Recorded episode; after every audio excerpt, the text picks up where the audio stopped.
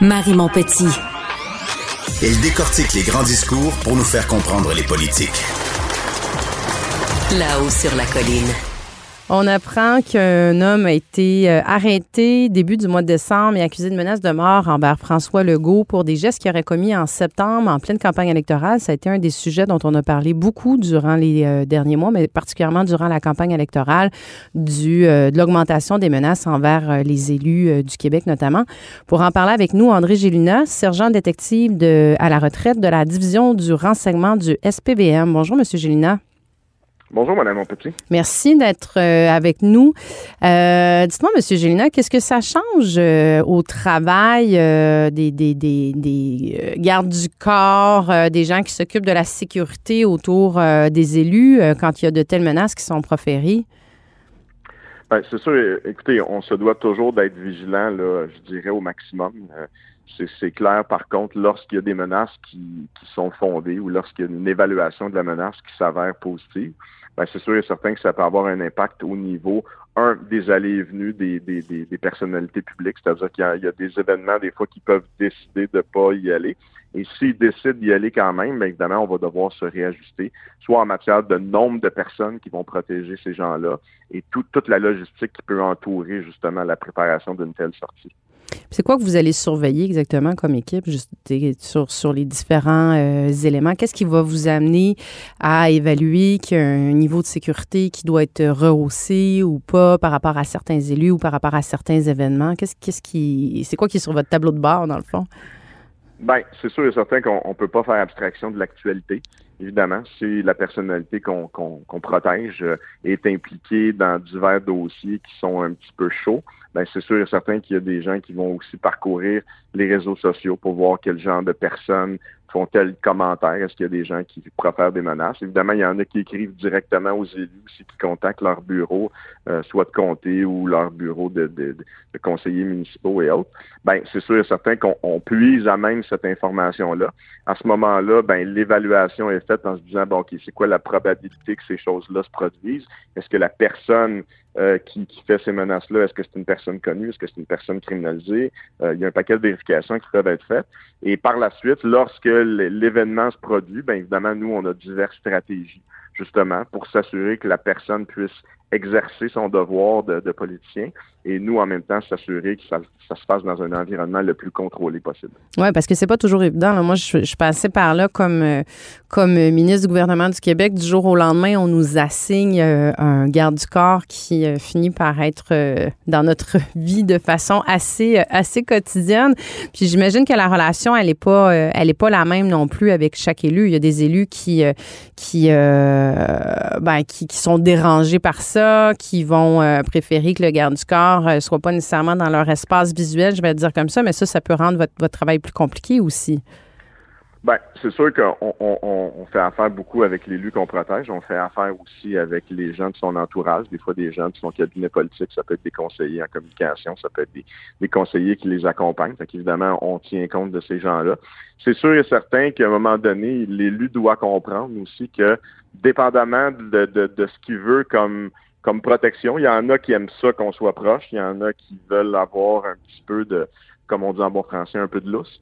Mais en même temps, ces gens-là, ils doivent comprendre que on, on des fois, on, leur dit, écoutez, on sera peut-être pas là pour empêcher la première claque, mais on peut être là pour empêcher la deuxième. Fait que ça, c'est, c'est un peu à l'appréciation du de l'élu, mais en même temps, ce qu'il faut comprendre aussi, c'est qu'à un moment donné, s'il y a un changement au niveau de l'atmosphère lors de la sortie, ben c'est nous qui avons le dernier mot sur la sécurité. Et si on décide d'évacuer cette personne-là, ben cette personne-là doit apprécier nos compétences et s'assurer de, de, coopérer avec nous, justement pour éviter ce qu'on avait tous vu le, le, soir de l'attentat sur Pauline Marois. Euh, un peu des gardes du cœur qui savent pas trop quel bar partir, puis qu'à un moment donné, elle revient sur la scène. Je veux dire, c'est un peu aujourd'hui, là, avec la C'était chaotique. Ben, c'est un petit peu, ouais, c'est ça. Effectivement, je pense qu'aujourd'hui, ça ne se reproduirait plus de cette façon-là, évidemment. Euh, nous, on mettait toujours ça clair avec la personne qu'on protégeait. La, minute que nous, on décide d'embarquer et on décide d'intervenir, ben là, euh, vous ne contrôlez plus rien, c'est dans nos mains parce que c'est nous les spécialistes, justement. Et là, c'est plus une question politique, c'est une question de survie. Monsieur André Gélina, vous, de votre point de vue, c'est ça, on en a parlé beaucoup durant la dernière campagne électorale, euh, de la sécurité de façon générale de l'ensemble. Par exemple, là, c'était les 125 élus de l'Assemblée nationale du Québec. C'est sûr que les ministres euh, ont des gardes du corps. Le premier ministre est entouré aussi de gardes du corps de la Sûreté du Québec.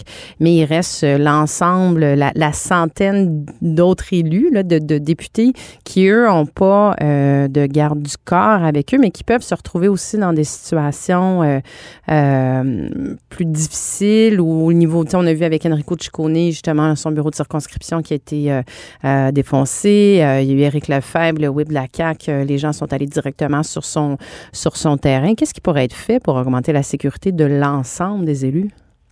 Ben, moi, je pense que dans ces cas-là, évidemment, parce que c'est toujours une question aussi d'effectifs et de coûts.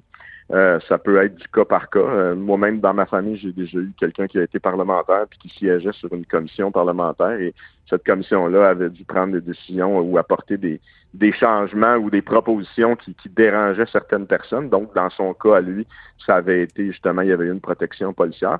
Fait qu'évidemment, c'est juste de voir peut-être d'avoir un suivi rigoureux par rapport aux menaces que ces gens-là peuvent avoir et aux dossiers chauds dans lesquels soit qu'ils sont impliqués ou qui doivent euh, devoir défendre, des fois, ça peut être une certaine ligne de parti.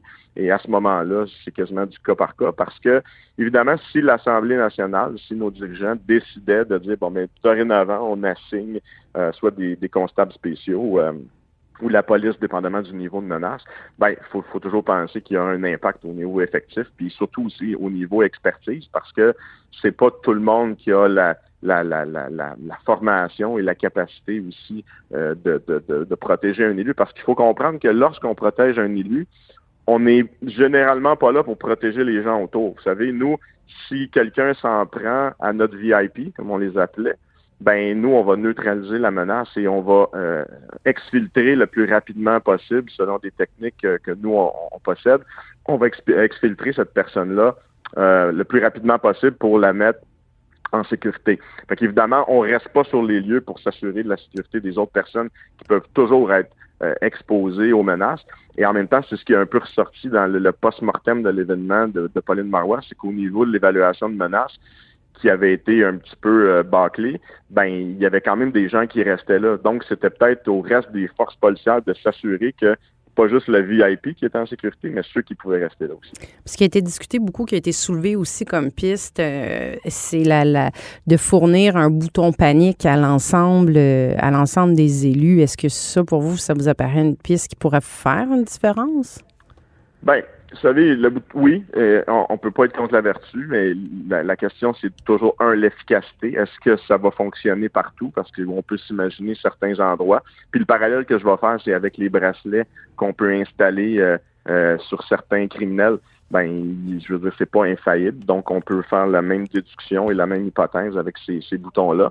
Et en même temps, il euh, faut que ces boutons-là soient vraiment euh, utilisés de façon rigoureuse par les gens qui vont les posséder. Parce que plus vous allez avoir de fausses alertes, évidemment, la nature humaine, ben, ça fait en sorte que, bon, OK, ah, c'est c'est comme, c'est comme crier au loup, c'est ça?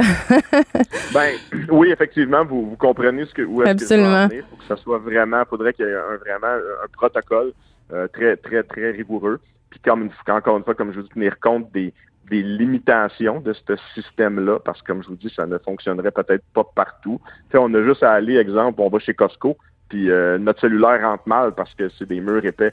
Donc, on, peut faire la même hypothèse avec ce genre de, de système-là. Hmm. Et en même temps, il faut s'assurer que si on met ça en place, lorsque les gens reçoivent le signal, bien évidemment, il faut quand même compter qu'il y a un temps de réaction. Absolument. Ben, je vous remercie. Euh, oui, dépendamment de l'endroit où vous êtes, effectivement, c'est ça. C'est dépendamment de la situation aussi. il y a un petit délai. Je vous remercie beaucoup, André Gélina, sergent euh, détective à la retraite de la division du renseignement du SPVM. Merci pour toutes ces informations. C'est très apprécié.